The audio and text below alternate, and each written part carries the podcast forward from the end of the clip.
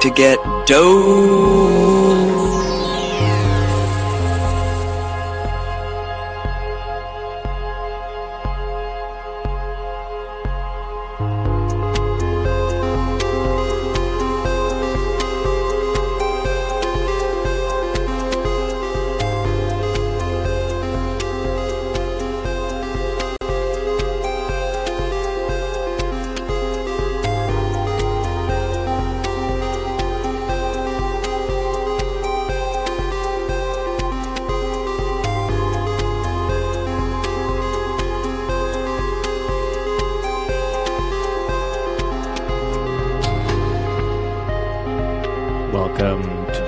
Everybody.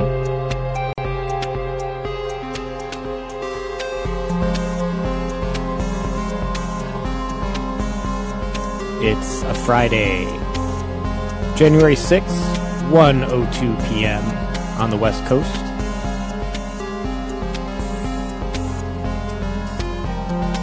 Got a fun one for you today.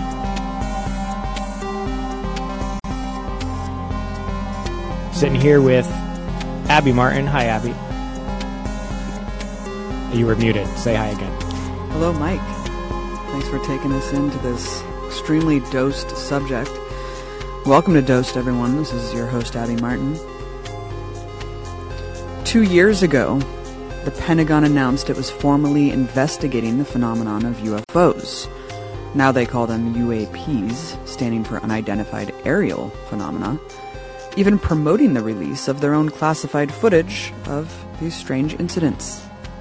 Last year, they set up the All Domain Anomaly Resolution Office, which asked eyewitnesses to submit reports of UFO sightings. And all of the sudden, mainstream media, military officials, and even politicians like Marco Rubio were treating what had been long considered science fiction as having a new legitimacy. At minimum, something that should be taken seriously and dedicate significant resources to. Of course, it's not always been that way, and it begs the question why is it happening now? UFO stories have always been dismissed out of hand as just lies or delusions of people watching too much X Files, even when very credible people investigating compelling evidence violate the tab- taboo. It's turned their careers upside down.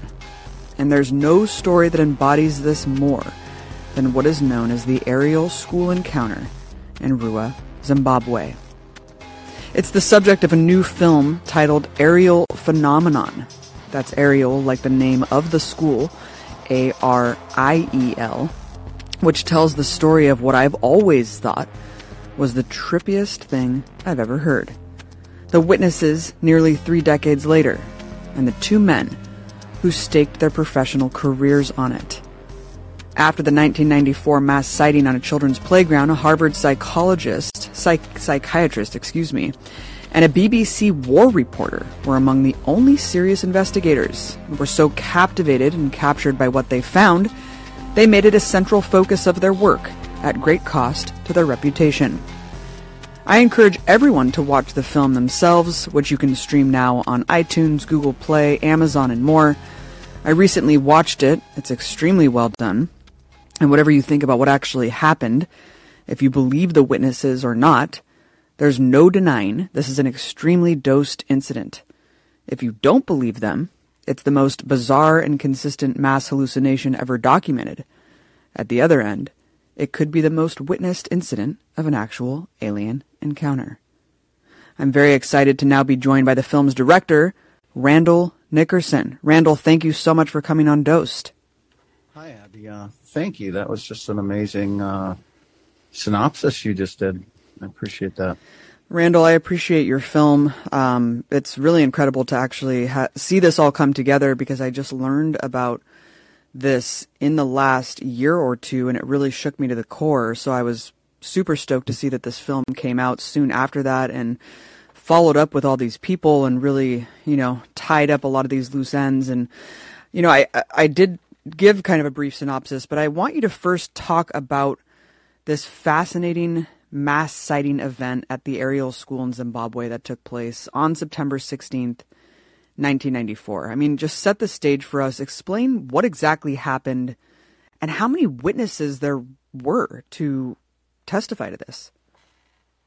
Um, there the the incident happened on a Friday uh, in the morning at around ten thirty uh, on the playground of uh, this uh, primary school um, in rural Zimbabwe.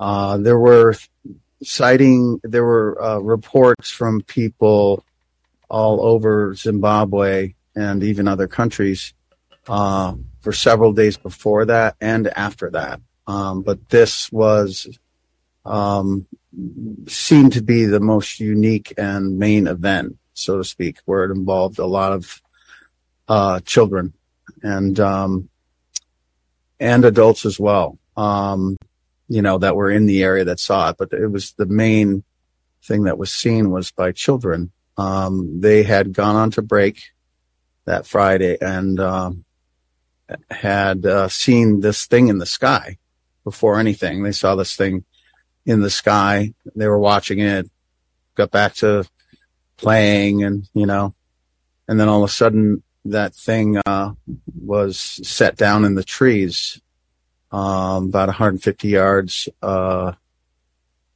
uh, from their playground boundary, which, I mean, we're in Africa here. So, um, it's a, it's a very different, uh, set of rules, uh, with wildlife because there are deadly snakes, there are deadly animals out there. So you, when when there's a boundary there, you don't cross it um, because it was mainly brush past that boundary. Um, so they just watched as the kids gathered over time, um, and you know there's uh, uh, several reports from the kids themselves back at the time um, was it it was there for about a, this was a 15 minute episode. Um, and uh, they saw these weird looking creatures come out of it. Um, one of them uh, was on the top of this uh, silver lenticular oval. I mean basically that's what they the word used the most. Oval shaped um, very sh- bright lights and then very shiny on its surface. And uh, these creatures were in black, large head. I mean, it's kind of funny because these are all the reports that we've been hearing forever, you know, in a way, uh, that this very similar description. Um, and one of these at least, uh, approached the playground, uh, toward the kids. And, uh, there was a lot of panic on the playground. Um, they did uh, they didn't really understand what they were looking at. To be honest with you, I think it was just so weird for them. Um, and then there was this moment where um, I don't know. How, nobody really knows how long it lasted. Where there was direct eye contact with the this the group that had gathered on the the right at the edge just to watch this and uh, and uh, there was you know several things that happened in those in that time period. And then they a hundred kids ran uh, screaming into the teachers room uh, where they were having a meeting. Uh, that's pretty much uh, the basic synopsis. I mean it's it's just there's so much detail. Right. That's that's what uh, really sh- swayed me you know uh, I went in gung ho, and then I, you know, you go through this stage of questioning, like, well, hang on a second, you know what I mean? and, and, uh, and then I started to find the wit, the, those children, you know, they were age six to 13 years old that had witnessed this and, uh, started to find them and speak to them. A lot of them did not want to go on camera. Um, and to hear it from them, in the present day tell the same story, even though they hadn't, you know, seen any videos of themselves or any. I mean, I have lots of videos that nobody's ever seen that aren't in the film, and uh, yeah, it was it, that was a shocker. I mean, I, I had a, many moments where I was just like, "Wow, you got to be kidding me!" You know what I mean? It's just, just the the scope of it, the um, Yeah. Well, that's what is so incredible about the documentary, Randall, is that you don't narrate anything. You're not leading the No. viewer or trying to debunk what these kids and then adult versions of themselves that we see in the original footage. You just let them speak for themselves. And, and what's so compelling is just their own testimony and how it, they corroborate each other and how consistent it is nearly three decades later. I, I want to go back to the actual event itself because it's so fascinating. You laid down pretty much the basics there that there was some sort of craft in the sky, um, the lights, very bright lights that they saw, and this landed in a brush area that they knew that they couldn't really approach. And one of the beings that they witnessed actually approached the children and made direct eye contact. Now, how did they there were several like visual and auditory things that were also Yes. very strange um, can you describe what those were Uh, there was a humming sound uh, that was pretty much heard by everybody. Uh, that I, well, you know, I, I'm just thinking, you know, I'm talking about the adults. Um, now, the, the kids today, presently. Um, there was that sound. I mean, I had to get multiple testimonies. I, I learned this from the BBC reporter. Like, if you're going to go with a story, you don't you can't just have one witness. You need two and preferably three. Uh, that's the way the BBC operates. Um, to go with, you know, say, oh, this happened, you know. Um, so there was that sound, and there was also a high pitched sound uh, that that was brief, um, and that I think the sound I think was part of the reason they all got really scared at that moment. Um, I mean, there I think there, there's a, um, uh, I have an analogy, but it's going to take too long. Um, so, um, the interesting thing is also that they, you know, this thing landed on the, or whatever, I don't know, hovered, I don't know, um, on the far side of their cross country running course. And the kids wouldn't run that cross coun- country course after that.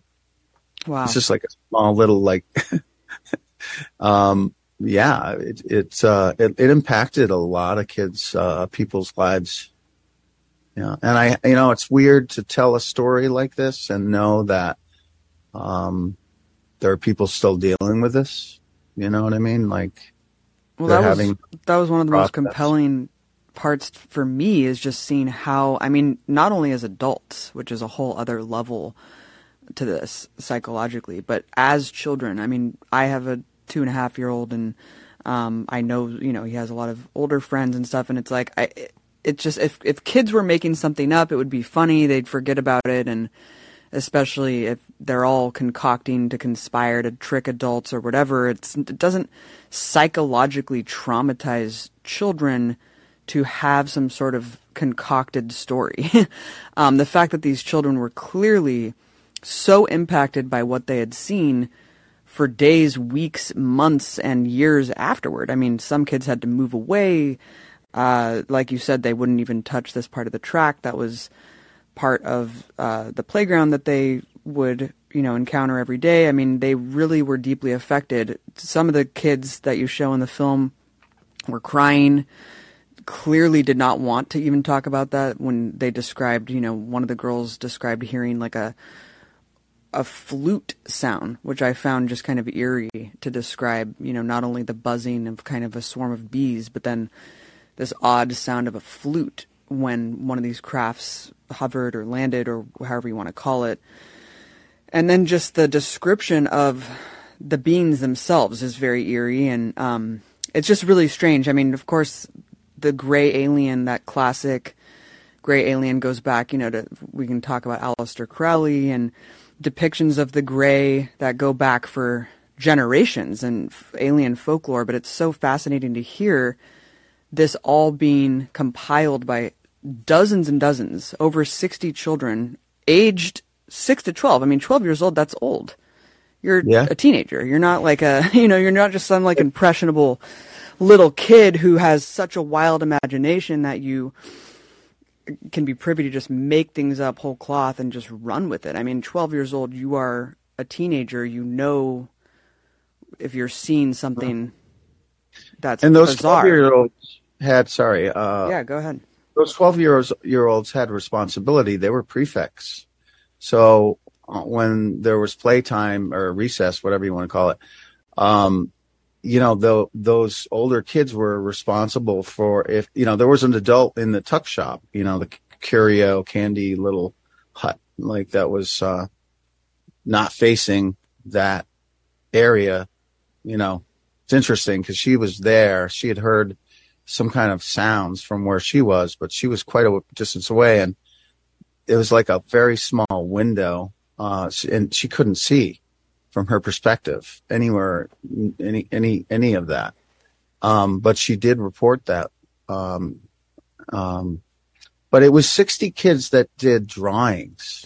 Right. So this is the thing that, um, God, I, I, I wish I could have done a, a much longer film. Um, because, and it just, it just came down to finances, to be honest. Um, but I mean, there's, uh, there's, uh, uh, the, the headmaster, and I, I think this was wise at the time. He did not include, uh, the grade ones and twos or pre-K.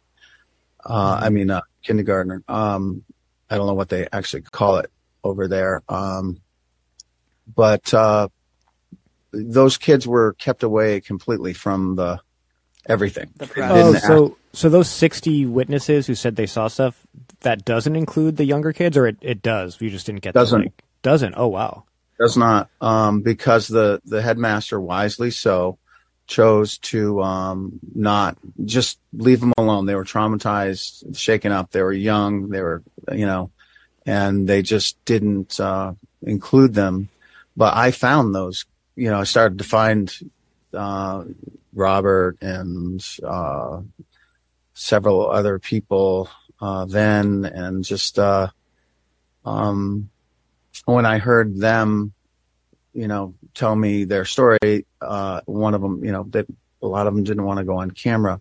Uh, but I think I have two in the film that were, but they just literally, I sat down with them and, uh, they told me the whole story and, uh, from their perspective and it was the same thing. So the, these were kids who were kept away from like the press frenzy about it Correct. and all of the you know the people who They were kept tried to interview. from even discussing it, Which- you know? which is sad, but all I, I guess you could rationalize it at the time. But at the same time, it must have been so hard because it probably was one of the first formative memories for kids that young. I mean, for me, that's like you know that's around the, the age that you really start to have memories, and so to have your first Mm-hmm. really established memory be this and then and then just be prevented from really exploring that and just be you know bottle it all up. I mean i'm amazed that you even got that you tracked some of those kids down and that they were able to really recount it in such detail after not being able just suppressing it for decades. Yeah, Yeah. And, and so you know, one of the trippy things about the story is that the sheer number, you know, the fact that I think it's like sixty-two uh, who saw something and then talked to press and Those are the, the 62 is referring to the drawings. who did Oh. drawings. Wow. Oh, and then so you have an even larger number who Correct. witnessed something but then were kept by the headmaster from talking to people or who saw something but did not make drawings. And then you have afterwards this large number. I mean, the fact that 60 drew uh, things that were more or less the same. And then everyone's story, you know, if you had one, you know, one of the theories, debunking theories is that, you know, one kid made something up, told everyone, and they all had this, the same story. They don't really all have the same story. They all have like their own vantage point and view and interpretation of what happened, which are, which all vary and are all a little different, but all kind of convey the same thing. And that in a way makes it, if they all had the same story, that would make it like less convincing because it's like, oh, well, how do you all know the same thing? But the fact that they all had their own, you know, a lot of probably like also based on their own life experience and mm-hmm. upbringing, their different ways of interpreting. So it, it did seem like they were interpreting something they saw versus trying to all trying their best to relay a similar story. And then they they obviously were freaked out. I mean, the fact that you had them running away from something, and then one of the young girls, I think that's like the youngest looking girl in the film that's interviewed. She's obviously extremely freaked out and upset by what she had seen and very scared. She's crying through a lot of the thing.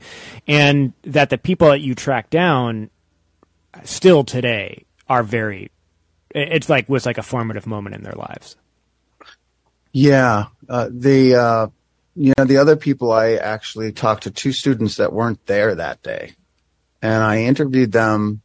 To I wanted to know, did you believe your friends? Mm-hmm. Uh, you know, and they both of them that I was lucky enough to find um, said yes, absolutely, and uh, I was thinking, um, um, yeah, that I was on that case for a while. Like, did a story, did, you know, there were sightings of weird stuff in the sky that whole week. Did they, you know, somebody catch on to that story and make it a, you know, I went down that whole avenue. But what was really interesting is in the archival, and I, I collected it almost to the very end. I got pretty, I think I have every single piece of interview, and there was tons of interviews of these kids. Um, and I know they have feelings about it because the media just came in there and, you know, you know, the, they have feelings about it because nobody took care of them. Right. You know, came in and interviewed them, took their stories and all this stuff, but nobody took care of them or had any conversations with them. I think the best person that was, was, but he was not there for long was John Mack. Um, and there were also uh, there were other people. Um, I talked to a paramedic that actually worked with three of these kids because they were in trauma, and he had a, a degree in psycho- psychology. And um, so, what was interesting in the archival is, you know, was they didn't look at each other to check in is this the story? You know what mm-hmm, I mean? Mm-hmm. They just told their story, whether they were alone or whether they were with a group of people. Uh, they didn't, there was none of that, uh, looking around at each other to see if you got it right or something. No, these were, it was coming from personal experience from each individual from where they were, from where their viewpoint was. And not everybody was at the edge of the playground. There were people on, in the, swing set area. There were people coming from the um, tennis. Believe it or not, there's tennis courts, tennis courts there. And it's, it's, it was a nice primary. It's a very nice primary school. I mean, they they struggle every year for their budget, um, but you know they um, what a beautiful school.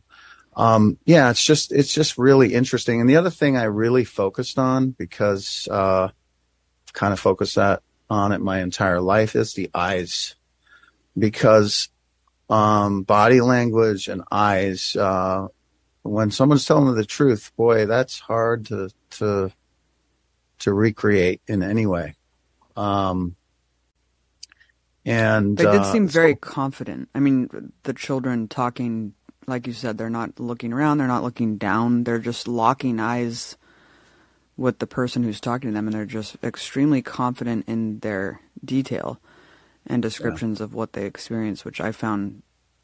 I mean, like you say in the film, I mean, you can tell when kids are. And they didn't lying. seem like the rascals, you know, like the troublemaker kids are like, haha, I got this like crazy story to tell people. Like the kids seemed very like serious, like well be like they did not seem like, yeah. you know, the troublemakers it was a strict School. It was right. a very strict it was a you know a Christian school. What's what was interesting about this is you had every race there, and you had a, almost every religion there. You had um, Islamic, you had Christians, you had um, the native Shona. Um, I mean, it was it was such a diverse uh, pool, if you if if I could say that. Um, uh, that fascinated. That's that also fascinated me. Like, wow, that's they they touch a lot of people from very different belief systems, um, and they've all had to deal with that in in their own way. Some better than others, you know. When you looked at, I'm sure you looked at most, if not all, of the drawings. Um, what what stood out the most to you in terms of like how the figures looked? Because other than the classic gray alien caricature that we've heard about for so long, that's prominent in this kind of folklore. Um, one of the more creepy aspects of it was kind of that that sheen black, almost plasticky suit. Um, one one person describes it as Botox looking now as an adult, saying she didn't have the signifier to explain that when she was a child, but kind of a v- the veneer of just like a very smooth, almost like scuba suit type thing. And then another odd, peculiar aspect of this is like the long black hair. Yeah. Long black hair Everyone said one of them had long hair. very strange. Um, so I guess what stood out to you looking at these drawings? Well, that that kind of got me because a lot of the drawings uh, didn't have any hair. Um, there were a few, but there were other drawings that had like a head, like it was like almost like a covering, you know, that looked like hair, but it wasn't. They didn't they didn't depict it as hair. You know what I mean? And I was really curious about that um, because a lot of the drawings were this gray looking thing with no hair whatsoever. Um, and then it was, then I came upon one witness, um, that, um, well, it was, it was the first one of many after but, uh, the first one that said there were, the one, one had this hair looking, uh, uh, on, on it and the other one did not, uh, didn't have any hair at all.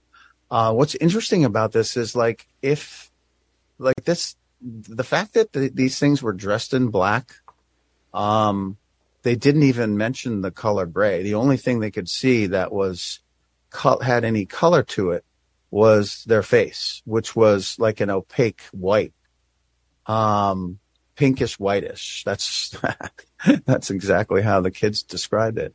Um so that I went and researched and I found that's a very, that's just, I only found uh, two other incidents in, in the historical record of this phenomena where that was the case in black, tight fitting suit. Like the tight fitting suit, that's pretty common, but in black was unique and not necessarily gray. Um, and so eh, that also said to me, well, if they were going to make up a story, they would have just made, they would have just, you know, gray alien, big, you know, that they would have, uh, wouldn't have come out with something so unique. I mean, that's the, the other thing is there's so many things that they said. There's little details that are just aren't in the film because nobody would understand unless they've done the deep dive. Um, that there's nowhere there's no way they could have known things like that because those things have come out um, much later after well, after 1994 well after 1994 We'll talk about that because I mean one of the biggest allegations is you know the mass hysteria because of this UFO mania that existed in the days prior, right? Immediately preceding the event, there was all these sightings all over Zimbabwe, as you mentioned, outside of the country. Yeah. Um, and so a lot of skeptics have said, oh, well, you can't really believe this because the wild imagination theory of the mass hysteria could be based easily on just not only pop culture, TV, and movies, but like the fact that these kids may have been watching the news and just seeing the fact that all these sightings and lights and even the media was like call in with your reports and then all of a sudden this happens at their school. So i guess talk about what you said came out after 1994 that kind of made you dismiss that Well, I mean, I I went down the road of um, uh, what do you call it? mass hysteria. So I talked to several psychiatrists, psychiatrists at Harvard, um, and, and w- the answer I got was we have no proof that's real. That mass hysteria or mass hallucination, that's what it is. mass hallucination, sorry. Mass hysteria, yeah, that is probably got some legs to it. Um, but uh, yeah, that so I did go down that road. Um, the problem I find with um, people that are, uh, I, I just got to say, have you done the work? Like a lot of people stand away and make judgments about a thing, but when you dig into something, I mean, that's what you have to do to really give a, a proper vetting to anything is you got to dig in and say, okay, I know this is weird, but let's see what's here. Um, so, I mean, it's, it's so, it's, that's the problem with things like this is they're so easy to d- dismiss. You know, you go with the, the, the simplest answer is the, the best, right? Or that, that's the most logical, right? Well, maybe not with this, maybe not with this kind of thing. Um, and if it is like uh, uh, creatures from another planet, uh, I probably would expect that they would uh, um, be pretty tricky, uh, and also uh, it wouldn't be that clear. You know, Well, it's interesting. Mass hysteria as a phenomenon it does exist, but you're right that mass having a shared hallucination. Right? You know, there's a blanketly, just a completely fake vision that is shared by so many people, ranging from all these different ages. I mean, that really is unique. I don't. that- Has that ever been alleged to have happened before? Like, What was that? That that that um, I think it was in South America. The you know where all these people saw this vision of a angel or Mary or something in the sky, but even people like we don't know what they saw. You know, um, And they probably were. Uh, everyone probably believed that. You know, the church. that? Prob- everyone probably believed that. The church was probably like, "Oh, yep, yep, that was a miracle. yeah. That happened. Don't doubt it." yeah, yeah, um, yeah. It, so it's um i don't know i just it, it's something i did delve into quite a bit just to make sure um but i, I just don't give it a lot of legs Well, you know? kids were interviewed that specifically about whether they had seen UFO lore and stuff like that, um, or Mhm. watch movie. I mean, uh, we saw it themselves. Be like a couple of kids were just like, "No, I didn't know about any of this stuff going on in the country or whatever." I mean, it would have been different if Oh, yeah. if some of them were like, "Oh yeah, totally," like that's what made you know, like, and then they landed here, like. We saw them in the sky, and then they came here and did this and that. Like a couple of them were just like, "What?" Yeah. So, uh, yeah, exactly. So I went through their library. Yeah, you got to remember this is rural Zimbabwe. Um, the the the people with the money ha- were farmers, and there were a few farmers who had satellite dishes. Um, there was a lot of missionary kids going to that school. There was a lot of the native Shona. They had no access to television or you know um, but the, the, there were some wealthy farmers that did. Some of the kids would get, you know, cartoons on VHS tapes sent to them um, from Canada or, you know, England or the United States. Um, so, I mean, their access to media was not anything like us. Um, so that's another aspect. But, you know, so we're talking about mass hallucination. We're talking about these other possibilities. Well, so this is where that disappears for me. Uh, when I interviewed the pilot that was in the sky that night, the night before, and he, you know, told me what he saw. He, him, another pilot, and his co-pilot. So, I mean, that was a significant interview. Uh, he had heard me on the radio over there uh, big thanks and shout out to Nikki Carter, who also investigated this and did a lot of really important interviews.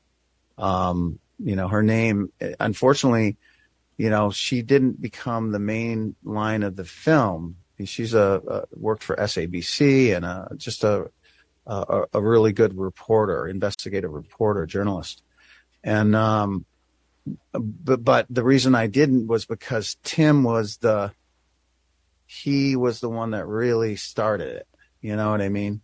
Nikki's in the movie, but like Tim really um, took it, took the journey, so to speak. And I know she did too. But it, it's it's hard when you make a film and you have to. They call it killing your babies. You know, it's like um, you know the things that end up on the cutting room floor that you're like, oh my god, that was so good, and we had to lose it. Well, there's Um, so much he- there, I'm sure. Yeah, I mean, that many witnesses, that much to go on. It's like you really do have to, you really have to cut so much to really make that narrative strong. And I don't envy the process. I mean, it's it's a really difficult one to do, especially the amount of time that you invested. I'm sure. Um, yeah, but you there was go ahead. there- I just wanted to say, like, there was I did probably at least sixty other interviews of adults that um, swear on their life that what they saw was not from here. Uh, You mean the in the you mean in the days prior? day before and also afterwards on that Saturday. Yeah. Uh, John Mack actually interviewed a man who had on that Saturday uh, had seen these things in the road very close to Ariel School. Um, so, I mean, Wait, so he so there was actually an adult who who says that he saw the exact same creatures that the kids testified to seeing.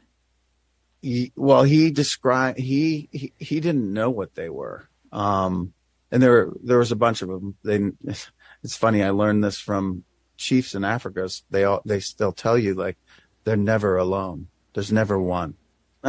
it's so funny. I'm like they like there's people that know this stuff over there. They've seen it. I mean, in villages and I mean, wow. That's, anyway, that's another whole thing. Uh, uh, um, Well, all these, you go down all these roads, you know, like, okay, what's the native, uh, indigenous culture? Like, what have they seen? You know, um, there were villages on, uh, uh, you know, on one side of Ariel School, there was, uh, you know, a very large village there. And I talked to the chief there and, um, they took me around. It's it's a, this is kind of weird. Um, didn't really talk about this because I just didn't want to go down this avenue. But around Ariel School is some of the oldest burial sites in in Zimbabwe, um, and it's surround on on three sides of that school. Um, I, I just one of those interesting things, like the the the the indigenous people feel like they came because of their ancestors. That's why, you know, that's what they feel. They felt like they didn't actually come to to, to um, see the children. They came to um, to that site because it's sacred. That's really interesting. Yeah, some of the studies, um, of course, talking about the mass hysteria thing was a couple of racist theses about how developing countries are more privy to encountering mass hysteria events. It did, it did seem odd to just say like, yeah, Africa does this a lot. Can't trust them. Can't trust those Africans. They don't know what they're it was seeing. just like, huh, that that's an odd uh, way to kind of. Well, yeah, you know, one of I the contacted the State Department um, in Zimbabwe, the United States State Department, and uh, I said, "Hey, I've been wor- I'm working on this film. This, is- this is the event. I described everything to them, and uh, I got an email back from the State Department that said, you know, a lot of weird things happen here. nice concession. yeah, Yeah, it was just simple and uh, um, not a lot said, but a lot said. Um, you know, going back to one thing, I just want to reiterate something that we covered in the last Sure, few minutes sorry. is that the idea that, um, uh, you know, a lot of these things are dismissed as like, oh, you're just repeating what you're seeing on television and sci-fi movies, and you know, it was the mid '90s. Like I remember being in school in the mid '90s, and like everyone had like aliens on their T-shirts. You know, it was part of the popular culture. But the fact that these kids, but a large number of them had no television, and even if they did, were not seeing the things we were seeing in America, and that even many of the children that were interviewed who had the sighting, when they were asked, "Did you know anything about UFOs, aliens, seen these movies?" So they had no, they had no conception of it at all. And so, like, all of this came out of just whatever happened this day was where their images and all of that stuff uh, came from. And, you know, another thing that we didn't really, we kind of have alluded to, but haven't fully talked about it yet is your film not only follows you know several of the children who are interviewed as children and then finding them as adults and having them still very c- committed to this uh, mem- memory and recollection. Um, but one of the compelling things is that it two of the big on the ground investigators right when this incident happened. One, a Harvard psychologist who's trained psychiatrist. I'm sorry, uh, who's trained in interviewing children, and uh, a seasoned BBC reporter who had spent a lot of time in Africa covering conflicts. Um, these two separate guys, you know, on their own, were like so moved by this story. They were so convinced by what they found visiting the Ariel school in the aftermath that they basically like blew up their careers over it um, because their their experience in going and talking to people had just tripped them out so much. They went way outside you know two different uh, professional fields where like you know professional media and professional academia. It's like you have to be committed to the hard facts. And they felt that what they had found in their investigation there was the hard fact and like others like really wouldn't believe them. And that's another angle of your film is how they were treated and the pushback they got and and that whole thing i think is really important. But um yeah like just just talk about or, or give your impression of these two guys who found themselves in this story and uh you know were so compelled by it that they they took this this whole new path. Yeah i uh well tim it took me two years when I found out like a BBC war reporter was covering this. He's the one that broke the story in the beginning. Um, he's the one that called John Mack. Um, he called Cynthia Hind, who also wrote a book about this, and uh, or it's in in one of her books, uh, um, UFOs in Africa, I believe. She wrote two books. Um, but uh, yeah, Tim was uh, took me two years to find him. Uh, and when I found him, I just got on a plane to England and just went to see him and um, spent a, a I don't know how many days with him, probably four or five days. Um, and you know, he had kept all his notes. He had kept his recordings. He kept everything. And uh, you know, he made photocopies for me and gave me, you know, he just gave me tons of information. Um, and I, I had a lot of uh, compassion for Tim because he had seen, he'd been shot himself. Um, the war reporting is really, I mean, boy, that, that is a really, really uh, dangerous profession.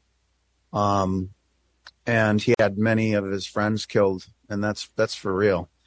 And unfortunately, he passed away in tw- 2011. But yeah, he, he went on a journey. I mean, he did, he was so skeptical in the beginning when he was interviewing the kids, which it's way longer than what's in the film.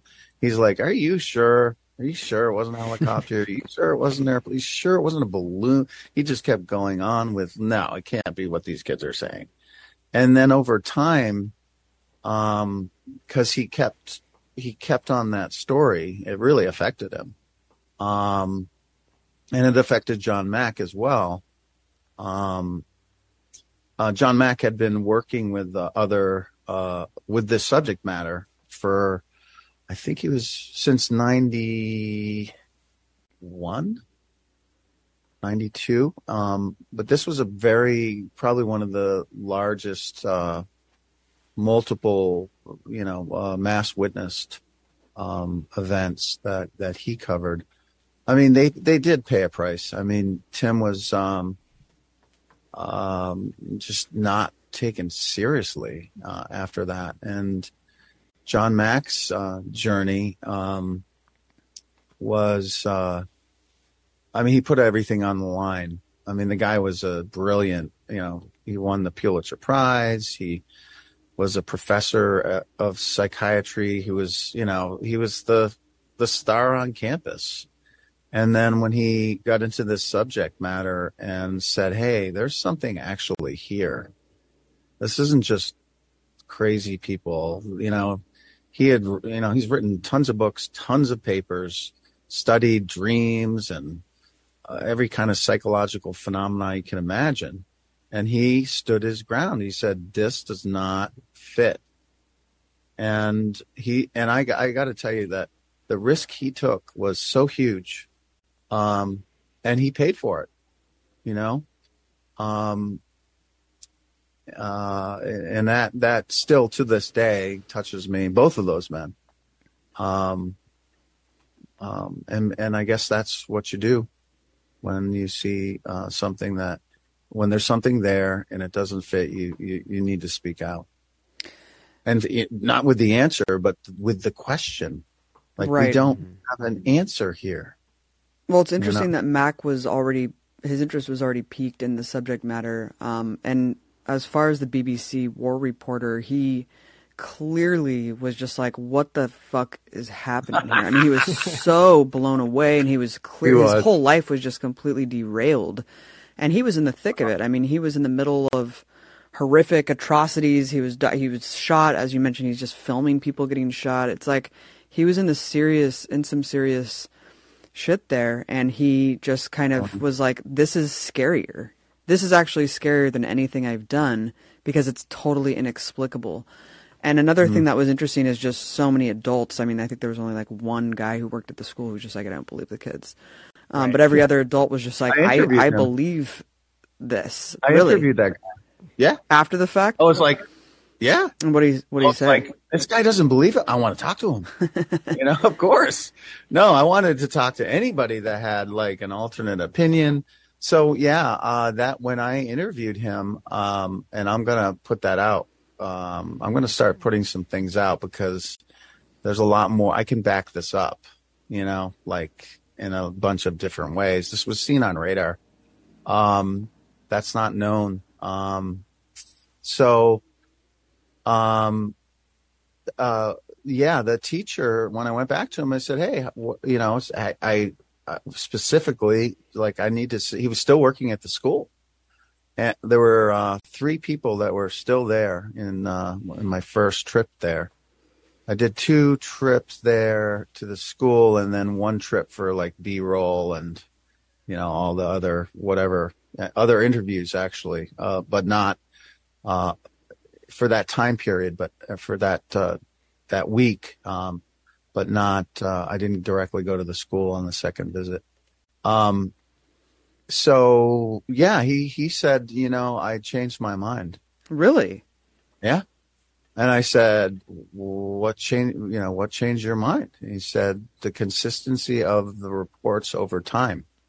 And that's something you see in the archival. So like the, the first interviews were done by Tim Leach, you know, first person on, and then the second interviews w- were done within uh, about a week later.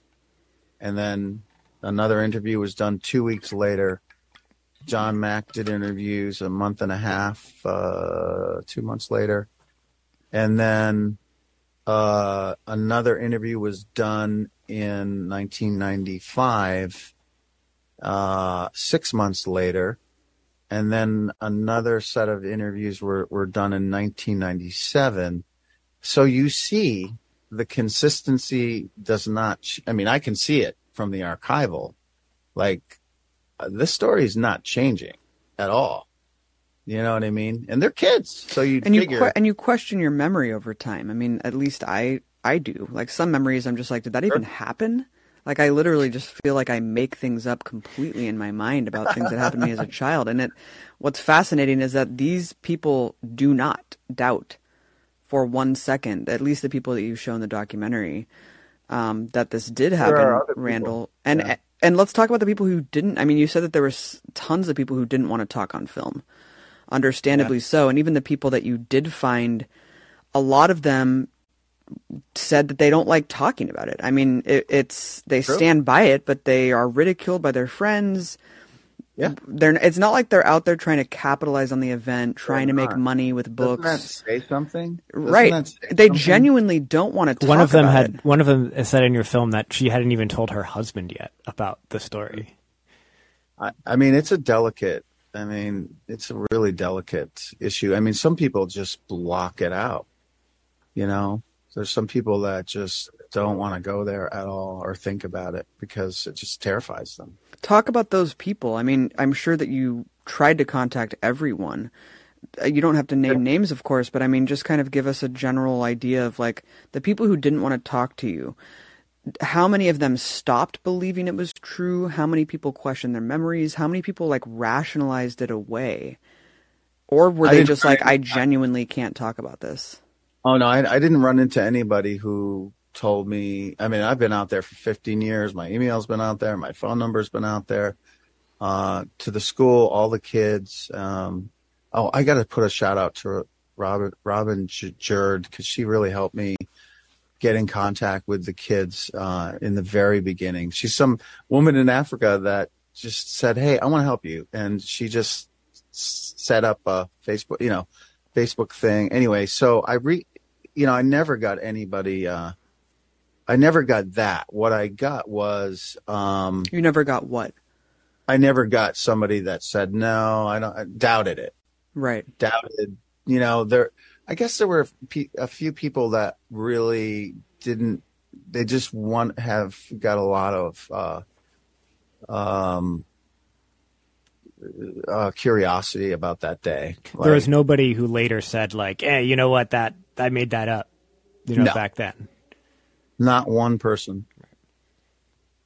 Yeah, and then so I've I've sat with quite a few of them, and that uh, you know one one particular person who I really wanted to interview because of his location and something he had said about um, the message, the messages that were transferred between that creature and and the children. Um, and we set up an interview, and uh, uh, he got scared, and and he said, "I don't know what happened there, but right now I think that was the devil." hmm And we got into this whole religious conversation, and uh, I realized, like, okay, this is where this person is, needs to put it for himself, and that's okay. And I, I was kind of disappointed. And there's, you know, another person. Um, I sat with him, and um, we went to lunch and uh, had a conversation. I asked him, so, you know, did this really happen? And he said, absolutely. And I said, hey, I actually have your drawing. And I put the drawing down on the table in front of me. And um, he took a piece of paper that was also, I had my notebook there, and he took a piece of paper and covered it up. And then he went on and he, said, I want, really wanted to interview him. And uh, he said, no way, man. I work with, um, I will, I'll never live it down with the people I work with or my friends. Like I live with security all around me, cameras and everything. And, um, I, I just don't want to, I, I just don't, I don't need to talk about it. I mean, he just didn't want to, it's hard, you know, that's a people I, you know, when I, when people joke about it or whatever, I, I just say, wow, you, you should really meet these people. You know, no, please don't, but, um, cause they, they need their respect. But, um, you know, when you see the effect and that it's something that, uh, till this day that, I mean, there's, there's something that, that's fresh. It's like it happened yesterday. Because that's how Yeah. profound it was for them. I mean, we didn't even talk about the trauma's like telepathy.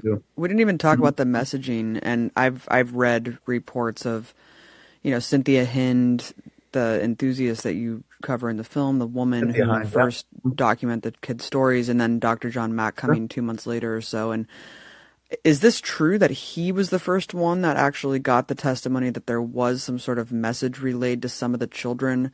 Because that's used as a dismissal, like, oh, well, that must have been Well- suggested. And oh, talk Oh, no. about and talk about the messaging and how many kids experience that because that that's a pretty crazy component of this. It, it, it is. They there was a during that moment where there was that thing this was reported was standing there staring at them um, from a not not a long distance. Um, that has never been nailed down, but I would say within 20 feet and maybe much closer um, because I've heard several different um, distances. Um, but definitely very close. And they w- were staring at these huge eyes, and this thing was staring at them. Not. It, it was interesting, even in the testimony of the kids. The, the kids were like, "Yeah, no, he wasn't staring at me. He was looking at all of us." and that in that moment, time seemed to slow down or be very bizarre. And they started getting these pictures in their head about our own, what, what our species was doing to itself. Um, there were a lot of kids that, that, and the, it, it, it, it does appear in the archival before John Mack, but nobody, John Mack was the only person that actually worked with kids. You know he his he worked 20 years working with as a child um, psychiatrist. Um, um, you know he wrote i don't know how many papers about that. Um, but he knew well how to work with kids and he was able to um, get information out um, i did you know some of his questions were leading absolutely um, but what's interesting is even in his leading questions, the kid still said, "No, that's not what it was." you know, like he I, that that question that's on the in the movie where he's saying, you know, was it a buzzing sound? Was it, you know, you know, you, that's a leading question. Uh, but the kid, what does the girl say? It sounded like a flute. So she, you know, it, when you look at it all, it's it's pretty pretty fascinating. Um, so you would yeah. say a lot of the kids experience some sort of resonating symbolism. I'd say at least a dozen that that I've talked with. That's a yeah. pretty. I mean, that's a kind of a horrifying, albeit very interesting aspect of this. Well, it's also like a level of like sophistication and complexity that I don't think like an 11 year old would come up with. Like if aliens were going to come and deliver a message to you, it will be about the impending apocalypse from climate disaster. It's like, that doesn't sound like something an 11 year old could come up with. Like maybe today because it's like kind of all around us, but in the 90s, you know, in yeah. Zimbabwe, I don't know if that was like kind of at the forefront of what the most important message for human beings to understand was. Deforestation, like that one girl was just like, right. all the trees are going to be gone. I right. was like, you know, I went down the avenue of um, when people go through extreme traumas, like, what are they, you know, I wondered, like, well, when you go through something really like extreme, whether it's traumatic or not. It's extreme, and it make does it make a species like us or whatever think about our environment just because we're we feel threatened in a sense from something else. I don't know. I went all kinds of different directions with what could have that where could have that come from, but I'm still left with it came from that thing, whatever that thing was, um, and uh, it was you know it wasn't just that one. There were there were several of these things, um, these creatures, whatever you want to call them. But yeah, I mean that's a pretty at that time in '94. That's a pretty profound thing to um, to even just talk about, especially even in Zimbabwe. In Zimbabwe, I mean, particularly, um, that was not. Uh, a really big talking point.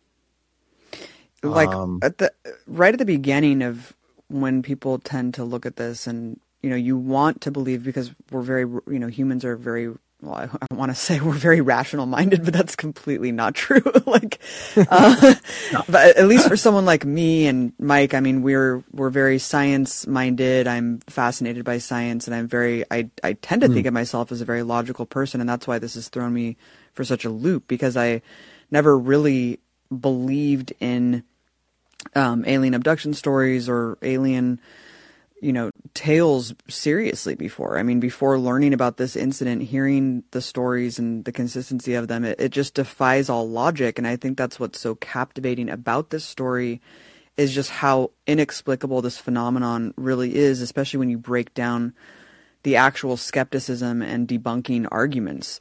Um, like, for example, one of they them that I, I just read, which is so fascinating because it was very elaborate mm-hmm. description of how it could have been this traveling troupe of puppeteers um, doing an elaborate hoax, which could explain the all black figures, the giant faces with no expression, the movements that the kids describe as kind of these, you know, almost weightless, weightless, bouncy like movements from the figures behind the brush where the people were hiding from. I mean, it, it seems hard to believe that 12 year olds would think that puppets, even from a, a distance like that, would think that they were legitimately extraterrestrials. I would have found it. Right. I mean, I went down that road too, the hoax road, and uh, somebody would have taken credit for that at this point. Um, And how do you But I- like land the thing? You know, it's like I mean, how do you describe all the other things they Yeah, saw that were, wouldn't have been by puppets. gravity, that you know, all Yeah, the I other mean- phenomenon, time being altered somehow. They, I mean, how do they even know that or describe that? I mean, it's just. And what's interesting about that is that's what other descriptions in the past are too. But you know, I'm a, I'm a science person. You know, mechanic. I grew up. My dad was a mechanic and an engineer. So, and he still is. And uh, he's 81. I got to put a shout out to my dad and my mom because boy, I'm such. I'm really lucky to have parents like that.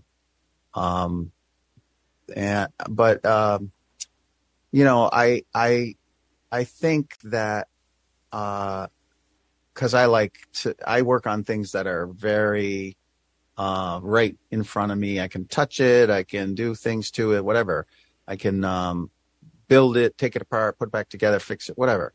All that stuff. And uh, you know, when when I'm faced with this or looking at this, I I think that when if it's something from another, you know, uh, an alien species, we're not going to understand it. It's not going to be what we think, you know. And I got to say about the the whole alien, you know, craze and all that stuff, and all the movies and all that stuff. Those all that stuff came from real reports that were fictionalized afterwards. You know, like if you go back in the history, and this is what debunkers don't even do. They don't even do their work. You need, you know, if you're gonna if you're gonna profess about something and whatever, do your homework. Like really do it. Don't just gla- gloss over. Do the deep dive. Um, and you can do that without, you know, and be skeptical at the same time. You know, oh, I just had to share that. Well, it is interesting. I mean, there's certainly never been an, an event like this. You know, usually. It's uh, people who Individuals. are individuals who just get these kind of grainy photographs. or like of course, two there's people a lot of who had a similar experience. yeah. It's like I, I mean, of course, there's this new influx of um, this new wave of like UAP stuff and these kind of Yeah. doled out, uh, kind of oddly released and promoted by institutions like the New York Times and the Pentagon itself, which I I have to question what is what do they want us to believe? What is this really for? It's very fascinating. I want to get your comment on that in a second, but I wanted to kind of also touch upon something that Mike joked about earlier, which is um, the religion. You know, religion driving our culture and our politics and our society in general. And if this were a mass sighting, I know you mentioned that something similar had happened in South America. I don't know when that was, but if this were a mass sighting of this many children seeing an angel coming down from heaven, you know, I mean, we see what happens when like a person finds burnt toast in the shape of Jesus or like tree sap. tree sap. It's like there's lines around the block. It becomes a tourist attraction. The Catholic Church Oh yeah, if all the kids at the Ariel school said they saw an angel instead, the the Pope would have showed up and like declared it a miracle and been like, it'll be a pilgr- pilgrimage site. It is just so funny. I mean, your your documentary touches upon this kind of absurd dichotomous nature of our society. How some things are completely accepted as mainstream and actually institutionalized in so many regards, but Right. another aspect of kind of the paranormal is just ridiculed um, beyond our realm of comprehension and just completely unbelieved.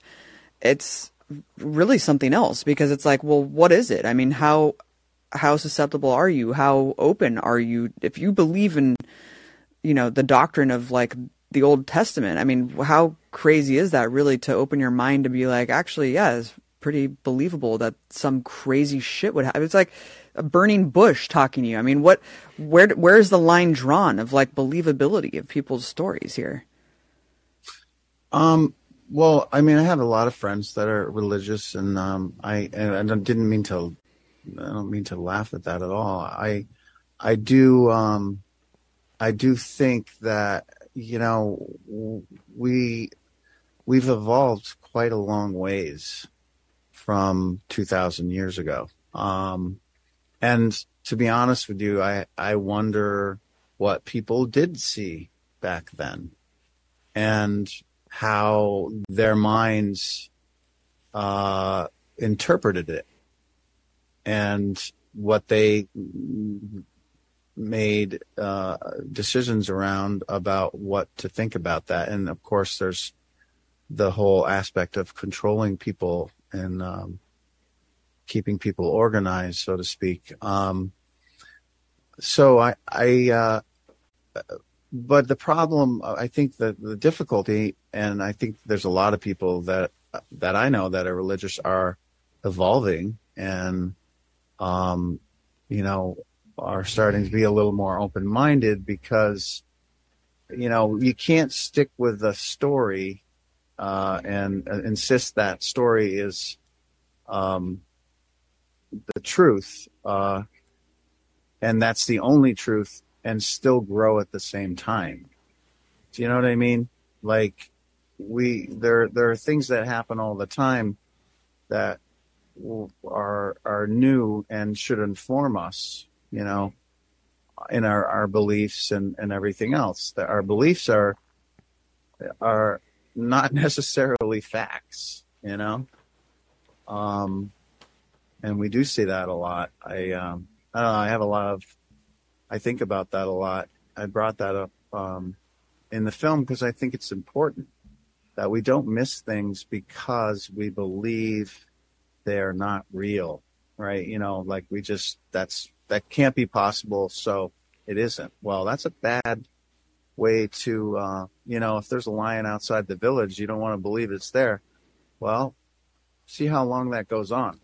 Right, and and these kids. I mean, I believe and that happens for real over there. Right, right. I believe these kids had this experience uh, straight up, and if you believe these children had these, this experience, you need to nurture their trauma and be able yes. to work with them so they can process it, and that's what didn't happen. And so it's like, yeah, I I totally understand how the majority of people would look at this and just be like, oh, this is nuts, so it's mass hysteria or whatever. But it doesn't change the fact that these people are still heavily impacted by this and their lives have been completely altered to this day. And the reason yeah. that I even brought up the Christianity thing is because one of the main subjects of your documentary did mm. grow up in a Christian household. Her brother experienced the same phenomenon and her parents kind of pushed it aside and he, and I don't know where he is today. I don't know if you're comfortable talking about that. I think it would have been in the documentary if you were, but it's just really sad because who knows what happened to him. I mean, at least she's able to process it through her artwork, but you could tell it's completely taken over her life. Yeah. I well, think he, he, he processes it processes it processes it sorry, I can't say that word. Processes it through um um hunting. Oh. I think. Um, you know, he's a he's a very big wildlife guy, and uh, um, yeah, I mean, I I really spent some time with her and her family, and I really loved their family. Don't get me wrong, I was it was really hard for me to to um, I, I could have gone way further than I did with um, um, what was the you know the entire picture, but but they were just really wonderful people, and uh, um, but it did did did perfectly display uh, part of the issue of, and not just with this topic, many other topics as well. Just the cognitive dissonance, you mean? Yeah, the the where belief systems get involved with what's actually really happening right in front of you. You know, um, right? And I think that your uh, your handling of religion in the film is not in any way disparaging to religion and like you know that's not and, and, and it's it's more the idea that because belief in religion is a belief in the supernatural, right? I mean, an afterlife and uh, God. I mean, this is these are supernatural things, and the belief in the supernatural is a widely accepted thing in American society. You can go to divinity school and college. You can send your children to religious schools, uh, and even politicians. I mean, probably like sixty percent of politicians not only do they espouse belief in the supernatural, but would not get elected if they did not. And I think like everyone gets unless you're uh, another religion, like everyone gets like sworn into Congress on the Bible. You yeah, know, like, Dennis Kucinich was excoriated because he said he saw a UFO. Remember that? Right. Yeah. Oh, yeah. Right. Yeah. Poor so, guy. so like the mainstream acceptance in in the supernatural and belief in the supernatural is like you know that won't hurt your career at all. But it's almost kind of tied together, and I think it ties into the example of this family that you spend time with, and, and one of the subjects of your film. It's almost like that's why it's not really acceptable to talk about alien encounters. It's that it's it's okay to believe in the supernatural so long as it's about us being the center of the universe and and all of that. But when we start to talk about things that kind of challenge those kind of pillars of of religious institutions, then it starts to be like, oh well, maybe we shouldn't talk about. Maybe there is some more more intelligent life that, and we're very inferior, and like all of these things. So I think there's a there's definitely a connection there to the to the religious question of why that is able to be so dominant in our society, but but other things aren't. Yeah, I think that's just the human animal. You know, we've we could the the Copernican thing. I mean, Galileo. The the I mean, this is just a fact. The Gal the, the Catholic Church didn't apologize to Galileo until 1992. Oof, Holy mean- shit! Yeah, they're Look holding that out. They're holding out for another scientist who might uh, vindicate them. But so I mean, it's just you know, we we the the problem, you know, our I think I mean for me anyway, I it's just like you got it's like a humility of a humbleness of um that is missing I think a lot um in the way we look at the world, you know, um and where we actually are. I mean, we, we're we're floating around a, a, a star, you know, in its gravitational pull, and there's, you know, if you look at the night sky, um, I, there's no book that can cover that, or any kind of belief system that can cover that, because we just don't even know. Um, and we're learning so much, you know, like the web's up and all this stuff, Webb telescope, and uh, my God, it's amazing. But we're just we're just we haven't even left our solar system yet. Oh man, I just learned that we could have been birthed from another black hole. That that our previous episode, I mean, you gotta check that one out. completely insane stuff that Oh, that's new. I haven't heard that. absolutely blows my mind. What is the actual theory called, Mike? Oh, I don't remember. I gotta go back it's and listen to our it's a trip, episode. Randall. Um, let's take some callers. We want to be respectful of your time. We know that we've had you on for a long time. It's been a completely fascinating appreciate discussion, really captivating. I can't wait to to hear what people have to say. So we'll take a couple callers, and then we're going to play your trailer and uh, let you go. All right. Okay, uh, I did want to. yeah. Oh yeah. Can I just mention the the, you know, the Pentagon? And, oh yeah. uh, please. Yeah, so that's kind of a big deal. Um, I I think that, to be honest with you, my personal feeling is that this has been known about for quite a long time.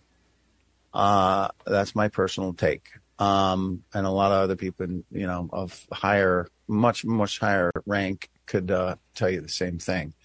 Um, but I think, uh, you know, I figured they would never ever drop this card unless things were really bad Mm. because it you know it was something you just don't want to really share with people it's going to be disturbing but we got a lot of stuff on the burner that aren't great things for our future um so my personal feeling is they're dry you know i was just shocked when that all went down in 2017 december and has just gotten more and more um just more and more credible people coming out left and right So you think it's a Uh, genuine sprinkling of uh, preparation on behalf of the government Abs- kind of I absolutely do.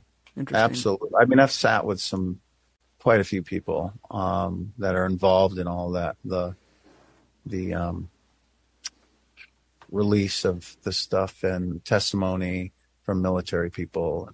I've interviewed several myself, and uh, it's kind of been a background thing. Um, but yeah, there's no question. I mean, they, there's no question they see these things, and um, there's just, I mean, we have to address it. If it's there, we need to address it. If we don't, I mean, that's our fault. That's that's on us. I'm just such a skeptic of the U.S. government in general that I, whenever they are promoting a conspiracy theory, I have to ask cui bono. It's obviously them intentionally planting seeds for the purpose of. I, my mind always goes to like for what, and it's Mm-hmm. either quelling something, distraction, or profit making. So I'm I'm still. I feel like I'm up in the air about it. There is. I'm still up in I'm- the air about it. Got to build I- up the space force now to. Uh, yeah, I mean, Exactly. but I mean, I, I mean, the Tic Tac craft and all. I mean, there's a lot of crazy stuff that has come out that I cannot wrap my mind around. So I totally, I mean, I believe these people that they saw these things. You know, it's it's fascinating. I mean, I also know what our government does to whistleblowers traditionally, and a couple of these True. people who've come out are kind of embraced instead of put in jail. so, um, you know that the government's behind it, and the question is, what is why? What is the intention here? Well, my my my my personal take is is that it, it happened. Uh, the the the events that have happened um, in 2004 and 2015 were witnessed by so many military personnel that they couldn't keep a bag on it. hmm That also is true mhm. um, because you had some. I mean, you know, Dave Fravor, and he's a Top Gun instructor. He's a Top Gun pilot. You can't get better than that. Do you know what I mean? Like the people that have come forward and testified are the best of the best. So if you want to go ta- and they're telling you, we don't know what these things are. well, we we should probably find out what they are. so you know, there's it, it's coming from the inside, you know, and and and the government, you know, whatever you want to call the government structure, uh, I'd say, you know, Congress and those people, um, you know, the Senate Intelligence Committee, we're still, I think their report is still not, um, the second one is still not public yet, but it is in Congress. It is on Congress's desk from what I've heard. Um, so anyway, it's just a, this is not the last you'll hear of this for sure. There's just too many good people that, um, that are, are have, you, you know, and these people are also not thinking about themselves. They're thinking about what this means to all of us. You know, a lot ev- of important questions there. everyone Yeah. forgets. It was, hmm Uh, everyone forgets that Bernie Sanders on the Joe Rogan show pledged that if he was president and there was any top secret information of aliens existing, that he would make it public. And uh, maybe that's why they they, they work so hard to sabotage him. Um, but anyways, we're going to take some calls here. Uh, I would like we got a bunch of people on the line, so I just want to ask everyone to try to keep your question or comment to uh, uh, under a minute if you can, so I don't have to boot you a minute, two minutes maximum. But yeah, it'd be great to have some questions for Randall and hear people's own stories on the topic. So first, we got on the line Brady. Brady, where are you calling from? I'm planet Earth, and I'm a perfect example of what happens to a kid when they see a UFO as a young man. Because it happened to me and my sister. We were young. Looking up, we saw this floating metal, you know, classic flying saucer kind of craft in the sky, just hovering silently. And it took off, uh, like speed of sound from zero, zero to supersonic. Um, not a sound, maybe a slight blue light behind it, but hard to say. There were uh, some orange lights kind of flickering strangely around the rim of it. And I know it sounds weird. I, I almost forgot this detail until y'all started talking about the telepathy aspect of it. But I heard "You Ain't Nothing But a Hound Dog" by Elvis playing in my head. So I mean, it was a really weird. Ex- it was a weird experience. Wow. None of the adults could really explain it. And then I, ever since then, I, it made me an See, it didn't happen to my my sister. She's she's a total normie, but me, I, I couldn't let the experience go. Uh, maybe it's because I was a little older than her when it happened, but it totally turned me into a conspiracy theorist. And I am convinced this is the government trying to hide their own uh, drone technology um, with an alien cover story, and there's a lot of really good information coming out today about Skinwalker Ranch and how they tried to do exactly that there, where they're you know. Um, I'll leave it at that, so we have room for everyone. But uh, I would highly recommend looking into the guy who runs the Museum of Tarot. I dropped a link in the comment to his uh, YouTube. This guy almost understands a lot of the science that's going on. So highly recommend it. I don't know his name. He's a very mysterious guy. Really interesting theory, Brady. Thank you so much for telling us that. Really quickly, how old were you when you saw the UFO? I was about three or four. My sister was about two or three. Wow. So and she remembers it too. She does remember it too, but she was almost too young to. I don't. She's a real believer too, so she still believes in Jesus. So, uh, and I kind of I'm the family black sheep, so there could be multiple reasons why I turned into a conspiracy theorist. But I I credit the UFO experience I had as a kid. It's always just made me wonder. I, I always needed an answer to that that question, and um, the closest thing I can come to today is gov- government drones. Well, seeing how Yeah, uh, seeing how bad they are at creating aircraft like the Osprey, the F thirty five, those things can't even barely fly. So uh, Yeah. Cover story. yeah, right. Oh, maybe Expensive yeah, propaganda operation. Eleven trillion dollar cover story. Randall, what do you, uh, do you have any comment on that? Uh, I mean, I just, I mean, I know we're pretty technologically, I mean, the stuff that um, they're working on and fielding already is beyond what we, you know, it's, it's pretty advanced stuff, but uh, it's been, so there's been these reports for decades and decades and decades going back to the 19 early 1940s at least and even further back of these same things doing the same kind of behavior. It's interesting. What's their deal with blue light and orange light? They seem to like those Hmm. colors. Um that's really interesting if you really you know you know um i don't know if you've read uh, richard dolan's uh the national security ufos in the national security state. Uh, he did a history of the entire phenomena and just an incredible body of work. All the different reports from all over, um, and he covered the credible. Um, but I don't think uh, that's what we're looking at. You would not have F twenty two pilots, F eighteen pilots, F fifteen pilots, uh, helicopter pilots of extremely advanced aircraft um, reporting this stuff.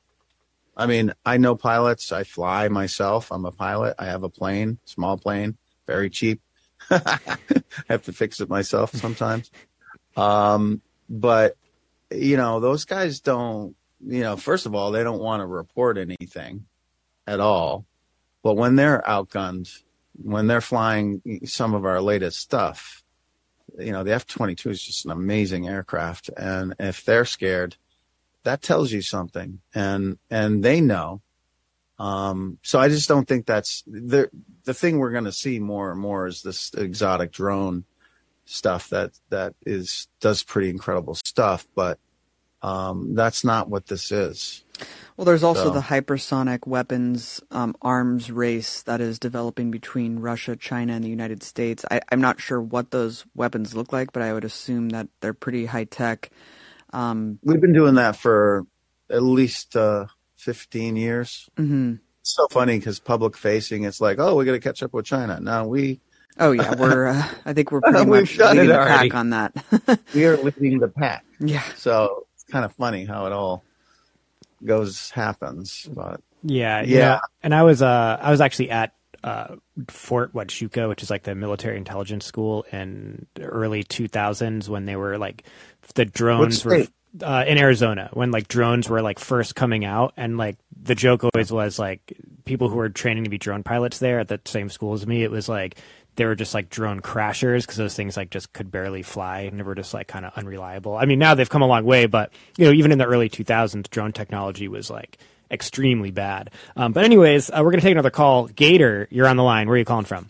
Hey guys, um, I'm over in the UK at the moment, so uh, thanks very much for an interesting, uh, interesting show. And Abby, I, I appreciate uh, your work since your RT days. I've, I, I think you always had an interesting editorial position. So uh, thanks for uh, thanks for your efforts in, in sort of journalism. Thank you, Gator. Um, uh, if we, you just re- briefly um, talked about, you know, the, the history of modern um, reporting. So, you know, we can sort of start off in 47 with the Roswell incident and move forwards. And basically, in terms of a consistent profile, the military military observers have always been involved. I mean, Stephen Greer, take him or leave him. You know, I, as an individual, I have no, uh, I don't assign much to him, but he did bring together numerous accounts of military observers um, since about 47, and they consistently described phenomenon around nuclear installations in the US, where essentially missile silos and other facilities were directly interfered with in ways that they did not understand, including one as extreme as I think it, it ran like this a glowing red ball over a missile, missile silo fired down a beam of light, which was witnessed by about four people on the surface. Inside the control room, the entire system spun up to full firing capability, and then it fully powered down. And I don't think they could switch it back on again. And then they obviously after that event, the, and the ship departed or whatever it was departed.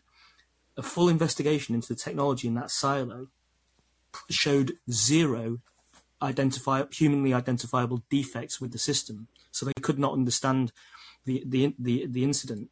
Now, if you track forwards to today's accounts from the F-18 pilots of Fravor and the Wizzo and um, and the Aegis class radar phase array radar operator on the Princeton, they all consistently say that since these accounts 2004 and prior onwards, they have all um, they've been highly concentrated around uh, nuclear um, carriers and the and the and the, the, battle groups, and also beneath the surface of the water. Apparently, the navy is the one that's actually staying quiet, because uh, the navy has encountered far more unexplained underwater um, issues, and one of them came out in the press recently about um, an object moving faster than the speed of sound underwater um, and obviously, when you take density into account, that is a, that is an incredibly high speed. Essentially, no human, no known human, publicly known human technology could have done that.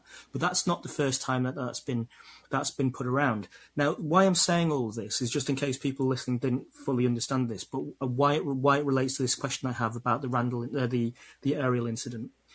The Ariel incident uh, claims that these people, um, the witnesses, were told something about the environmental issue and that would potentially relate to this consistent theme of why why why do these things keep turning up and screwing with nuclear installations?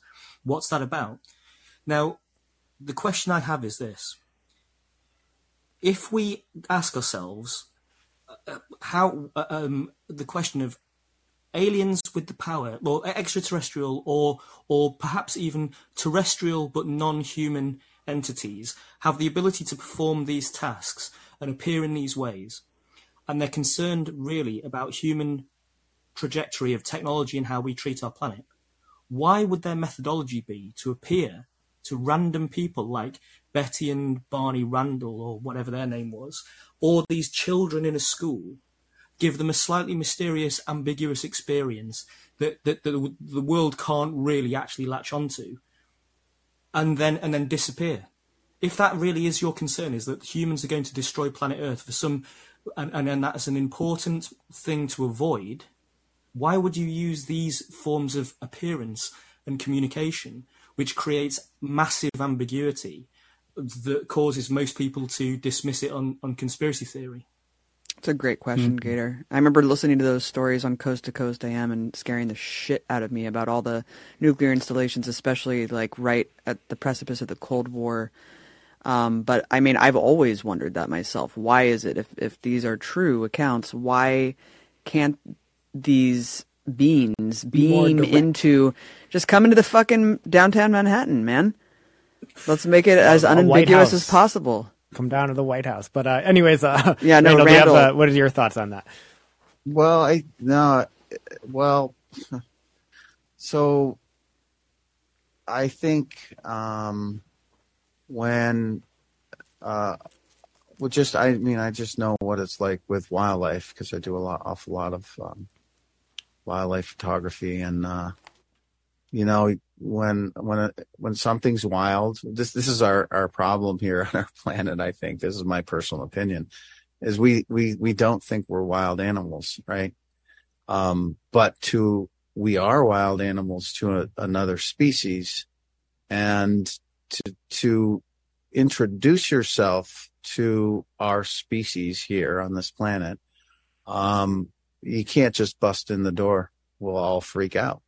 So this is just my personal opinion is that I feel like these small encounters on small levels all around the world or in every country um, are just sort of laying the groundwork, so to speak, that we just get used to it and start talking about it. Mm-hmm. Um, as far as, and cause, you know, if we go, if we go to an, another planet that has life, we're going to be extremely careful. And we already are. It's part of NASA's mission is when, you know, we don't want to introduce anything into the, that planet's environment. All those spacecraft, when they go into those atmospheres, are perfectly clean, biologically clean, you know. So uh, even in our own space program, we can see that kind of uh, sensitivity. Um, and I would imagine that um, another species coming here that is, I mean, just even um, travel uh, locally, in, you know, in our solar system is a, is a huge uh, a technological leap from where we're at. Um, in, in, you know, at, at, at, at a whim. Um, so I, I, I just think that, um, something that far advanced would probably be very careful how they interact with us, but be also very, uh, paying very close attention to where we are on our technological edge. I mean, we're about to, we're getting, to, we've had our two spacecraft leave our solar system, you know, Voyager 1, Voyager 2. That's, that's a big deal. We're we're we're moving out into the galaxy as a species. We're getting off our planet after thousands, hundreds of thousands of years. Uh, that's a big moment in time, and it's just happened in the last hundred years, really. You know, as far as our extreme technological jump, um, you know, we may not realize. I don't know if you saw the film Jupiter Ascending, but there's a there's a line in there where this alien guy, whatever, is the girl's all freaked out. It's an alien, and he he's like, you know, you're still you're the only planet that still thinks they're alone. and and I think uh, there will be a point in time that we're going to laugh that we used to think that that we were the only life in the galaxy. If we don't blow up the world first, right? Per, the warning, per their warning. Um, Gator, thanks for your call. Yeah, and I think one of the things is like, you know, I don't I don't know where I fall on all this stuff, so I'm not like advocating for a position, but just what you were saying, Gator, about how like, you know, why would if they're delivering this message of we have to emergency save the planet, you know, why would they do it in that way? I don't think that that's what the kids in the Ariel incident were saying, and actually specifically some of them said that it wasn't a warning. It just was the feeling and the images they had when they were looking at what they were looking at. So it wasn't like this is a warning to tell you to turn things around. It was just what came into their minds when they were having this experience. Uh, and so, yeah, I mean, if if you are dealing with something that's just uh, completely nev- another level of of technology and something from somewhere else, it's the communication is not as simple as like human language communication and and all of that. And so, you know, there's you have to consider that there's no real agenda or anything. It could just be what you know, the resonance of whatever is happening. But anyways, we're gonna take another time call. is a loop, like the arrival. It's just like it's just like a flash of the future of just like the planet just being completely deforested, and you're like, oh, sweet, cool. Right. Um, Gator, thanks for your call. Hardy, we got you on the line. Where are you calling from, Hardy? You are currently muted. There you go. There we go. Hey guys, uh, calling here from the farm north of Boulder. Um, really appreciate your conversation. Happy holidays to everybody. Uh, and congrats, uh, Mike and Abby, on the new family member coming in. Thank you. Uh, thank you. yeah, and Mike just been loving the Eyes Left uh, resurgence, so uh, keep on that. We're really enjoying it. Thanks, man. Yeah, and Randall, uh, excited to check out this uh, documentary, and it just sounds like you have a badass life. I mean, you're doing this UFO documentary, you're flying your plane and fixing it maybe in midair or something. You're wildlife like is, uh, Oh, man. rad, so. I wish it was glorious. I wish it was. It's not. But it's a lot of hard work.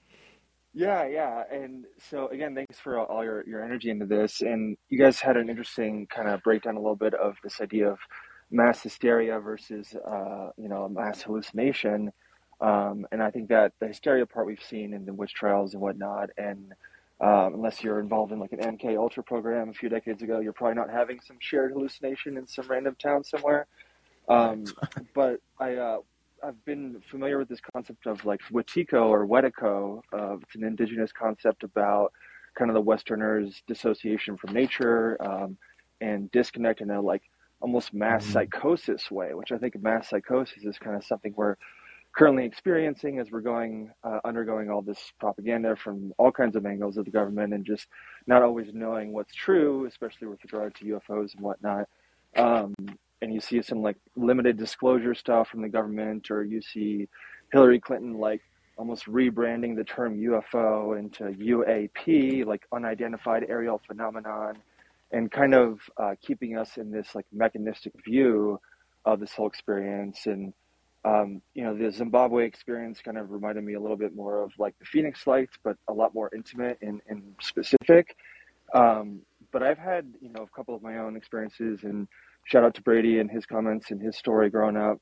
Um, but this idea of like some things I might have seen in the sky, and whether that was with people or without, um, on any altering substances or not.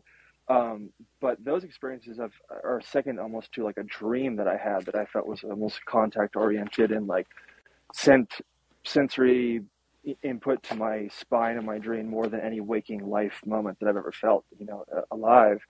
And so I'm just kind of curious for any thoughts on this nuts and bolts UFO um, concept versus any like psychospiritual or consciousness based technology or energy that is immaterial in that way, and, and what you guys think about that. Can you describe the Watiko uh, phenomenon that you were discussing? Just like a, a little bit more what that is.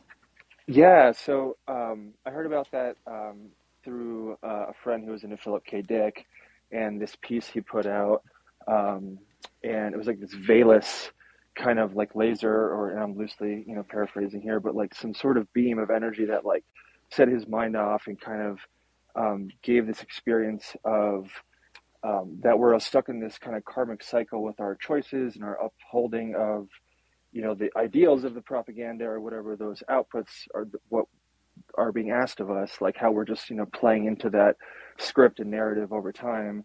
And the native american concept blends with this in the uh, just when we came over and they had this wonderful peaceful way of life connected with all around them you know i was thinking about FernGully when you just talked about some stuff recently but like this antagonism of the western world and in industry versus that natural rhythm and how it was almost like from the native side was a, a perspective that we were under this illusion and this dissociation and in a way that like clouded our ability to just stay connected and you know we've just my friend and i have just taken that concept and explored that musically and just some thoughts about just how that is shaping our day-to-day quote consensus reality versus more the innate reality around us. Um, and that might lead into this narrative of you know the space force and our new enemy you know reagan era resurgence of of that conflict and um, just kind of like again uh, making that more of a warring complex you know us against them versus this more harmonious thing that these children perceived it as like this message to help you know kind of connect to the earth and and reconnect to that versus some propagated like alien war kind of thing. And so this dissociation is just like setting us off further down the path we're on now. And it's just uh, it feels visceral even though it's kind of an abstract thing but that's how i've, I've perceived it Hardy, thanks for that. Um, B- Randall, before I give you a chance to respond, I want to take our last caller on the line because I know we're running overtime, uh, the time that we told you we wanted to have you on. So I want to take the last caller, see if you have any responses to uh, either of their comments, um, and then some closing words, and then we'll uh, get let you off the line, and then we'll we'll stay on with some people and play the trailer of your film. Uh, so Alex, you're on the line, last caller. Where are you calling from? Hey guys, I'm calling from San Jose, California. Um, Cool. What's up, man? I just want to say thank you, Abby and Mike and Randall, for doing this. It's a real pleasure. Um, my question is for Randall. I was just wondering, uh, as a filmmaker, how do you decide, you know, what put it, what footage to put in and what footage to leave out on the cutting room floor? And is there any chance you could release all the raw footage of John Mack interviewing those kids? Because I find that the most, it gave me goosebumps really just listening to those kids talk. And uh, yeah, that's my question. Um, yeah, thanks so much, Alex. Should I answer that? Yes, yeah, please. go for it. Um, well, part of the problem is that a lot of that footage is owned by individuals. You know what I mean? So I don't know how that can happen. I'd love that to be the case because there's a, a ton of it. Ton. I mean, not just John Mack, but um, the other people that had interviewed organiz- news organizations or journalists. Um, but you know, unfortunately, in this world, it's. I mean, it's it's the way it is. If you shoot something, you, you got to, you know, if you want to use something, you got to license it, unless you shot it yourself, or it's you know, Creative Commons free stuff. Um, um, the decisions around editing um, was to tell the story. Like, and I, you know, I could have tell told the technical story, dates, time, like really specific, and taken it more down the science road. But I was really taken by the human journey here, and I also I felt like. You know, over the years, I've had you know a lot of offers, so to speak, uh, with some major players, um, but they wanted to, um, uh, you know, put it into this genre of UFO movies, which have been pretty much the same sort of thing with special effects and you know that kind of um, woo woo kind of thing. And when I was working on this story, I felt like, you know, why are we not telling these stories like we tell other stories? Because these people were really affected by this. So why why would you want to, you know, make it woo woo or you know what I mean? Mhm. Like tell the human story. So the, the that decision and that was with Chris Seward was uh, my uh, story editor and he edited and him and I banged it out together uh, after um, when I when he when he came on board, and then with Rick DeGrees also, and Rebecca Rideout, give me a shout. Um, yeah, just amazing people um, helped me. You know, not UFO people or anything. They were just regular filmmakers and and in their own rights. And uh, but yeah, the story was. Um, I I felt like uh, the decisions were made around like these are real people you know these are real emotions real feelings real thoughts that they've had and um you know you don't need special effects And there's something really art. powerful about that. There's something really powerful about letting the people speak for themselves. And Yeah. over time, I mean, the generational timeline of this story and how it's how much they're still impacted and you feel that. I mean, it resonates with your heart. I mean, and that and that's an important story to tell, and that's why you're good storytellers because you chose to take that route and let the found footage and the old footage in your new interviews speak for themselves. Because really nothing else needs to be said. I mean, you can go down the Yeah. rabbit hole of all the debunking and the skepticism, but I think first you have to do due diligence and just watch the people's stories. You know, take take their ready for that stories and Mhm. Oh, sorry. Um, I'm kind of ready for that. You know, the debunking crowd. I mean, I, I kind of I did all that work, so yeah, I can address any question. What was going on in space at the time? What was going? You know, there's some interesting things that are going to come out in the future about this. Um, so the other question about Watika, um, I actually ran into that in Africa. um, with the chiefs and different people from the village. Uh, also, um, um, a bushman I was uh, went camping in the bush with for a week. Cool. One of the craziest things I ever did. I went camping in the bush in a tent. Lions, hy- hyenas were at our tent campsite every night, uh, just like 50 feet away, just staring at us. you could see their eyes lit up by the fire.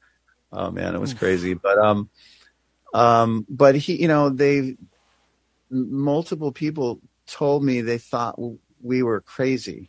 You know that that the Western world had lost their mind, that they got they got addicted to technology, and that that road is not going to end well. And they, re- I mean, I heard it multiple times, and I'm like, God, they think we're freaking crazy, like th- that we've lost the plot. That's that was something Tim would say, um, or Nikki, um, like lost the plot. Um, and I thought about that. I'm like, wow, yeah, we're kind of are addicted to this whole technology, latest thing, instead of being connected to what's right out our back doors, which has been around forever, like nature and wildlife and um, those rules that nature has had forever. And and um, I do feel like we've we've lost a lot of connection to that, and that's not a good idea. The further you get away from your the truth of nature, uh, bad things happen because it's just not the way life works. You know, on a base level, there are certain you know principles of life, I guess you could say, that exist uh, and have you know. I've got six chickens. Those things are 66 million years old.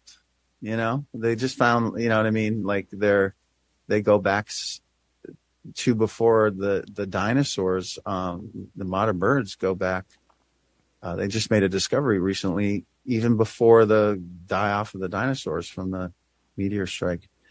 Um, but anyway, I just, I, I really love that he asked that question or brought that up because that is a real thing in the indigenous cultures um, I've run into as well, and and also with the Hopi and the, the Navajo. Um, I did a jaunt out there because I wanted to understand what um, how they felt about um, this phenomenon. Anyway, well, I couldn't agree and, more with you. And when you look into what indigenous cultures are practicing and how they interact with the environment. It it teaches us a lot, and it is pretty much the answer to how we can build a sustainable world moving forward. Randall, we've moved so far yeah. off base, and it is, mm. it is pretty scary to see kind of this arrogance, this exceptionalism. Um, of our own superiority to that of nature when we are completely part of nature. And that's not a good road to go down. No, and bunkers are not going to save you seed vaults and flights to Mars are not going to save us here, guys. Let uh, them try though. Let the, let the yeah. billionaires try. Go for it, man. Yeah, yeah. Mars. Get out of here, Elon, and all these other other people. We don't we don't need you here, man. Um, we just need to go back to our indigenous roots here and let them teach us the way. Randall Nickerson, Ariel uh-huh. Phenomenon. Where can people find the film? Um, any closing words to take us out here? Um, you can find the film on Amazon and uh, pretty much every platform now, or you can go to my uh, website, arielphenomenon.com. You can learn some more about it. Um, I'm not a very good salesman. I'm sorry, but uh, that's my focus. But, um, but, uh, I mean, I, you know, I made this, I, I, you know, when I first made this film, I, I, and I still have it on my wall. It was like, I want to make a film for the world and I, I, wanted my biggest dream was like to win Sundance. You know that hasn't happened, um, but uh, but I it, you know I just feel like uh, uh, what we it's I don't, I don't know exactly how to say it. It's just uh, I think we um, I hope the film you know uh, starts to uh, unravel uh, this phenomenon. And I want to help um, in that process in any way I can. And I also want to be helpful to the people that have gone through this, that have gone through ridicule and God, you know, there's so many people who nobody even knows it's happened to them or they've had an encounter. Um, there's a there's a, a deeper tragedy that's gone on that nobody even knows about. Um, with uh, you know, like with anything, like when you keep it in the closet, not a good thing. And it's you know, why should we keep all these people in a closet um, when they're terrified to speak about it? Um, so that's all. I, you know, you guys are great. I really appreciate um, speaking with both both of you. You're just um, wise. It was a And- great and- time, my friend. It was Yeah. a really great time. It was an honor to speak to you. Thank you for taking the time. Thank you to all the callers. We appreciate you tuning in. Randall, you did it, man. Pat yourself on the back. You made a great documentary. You told a very fascinating, captivating story that's piqued a lot of people's interest for a long time. And it was an important body of work that you put together. So I hope that you revel in that completion. Um, take some time to for yourself, man. Um, check it out, And Ariel Phenomenon. Check it out all over the- arielphenomenon.com. It's uh, I-E-L rather than I-A-L. Ariel like the name phenomenon.com. Also on Twitter at Ariel Phenomenon and Instagram at Ariel Phenomenon. So follow him there. And uh, Randall, thanks so much for your time joining us today. Thank you. I appreciate it. Yeah. Thanks, Randall. Cheers, guys. Be Cheers. well. Good luck. All right, you guys, we're gonna we're gonna lead you out here with the trailer to Ariel phenomena. little three minute trailer here. Everyone, check out the film. Very cool. Let us know what you think about it. Hundreds of people today phoned the ZBC saying they sighted an unidentified flying object. was a bright, radiant light. I've never seen anything like it in my life. It was the absence of noise I didn't like. People from all over Zimbabwe were phoning the BBC to say, We've seen something weird. There were three of us that saw it. Myself, the co-pilot, and the pilot in the other aircraft. No winds, no nothing. Shiny oval thing. Ariel School, 19th September 94. Could you tell me what you saw on Friday? The silver thing in, in amongst this clump of, of trees. We saw this black figure running. His, his face was like this, and his eyes were down here. I just thought it was some kind of alien from a different planet. When you looked at those children, they were absolutely credible. And, and whereabouts was it? in the trees over there. There was a big group of kids pointing and making a noise and shouting and screaming. The panic spread.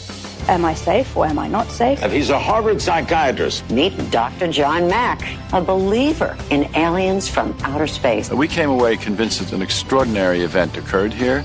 I think they want people to know that we're actually making harm on this world. How did that get communicated to you? It came through my head. Somehow there was a message about pollution from the way he was staring? Yes. I was just a hard-ass journalist. I could handle war zones, but I could not handle this UFO thing. I mean, I never felt this could derail my career.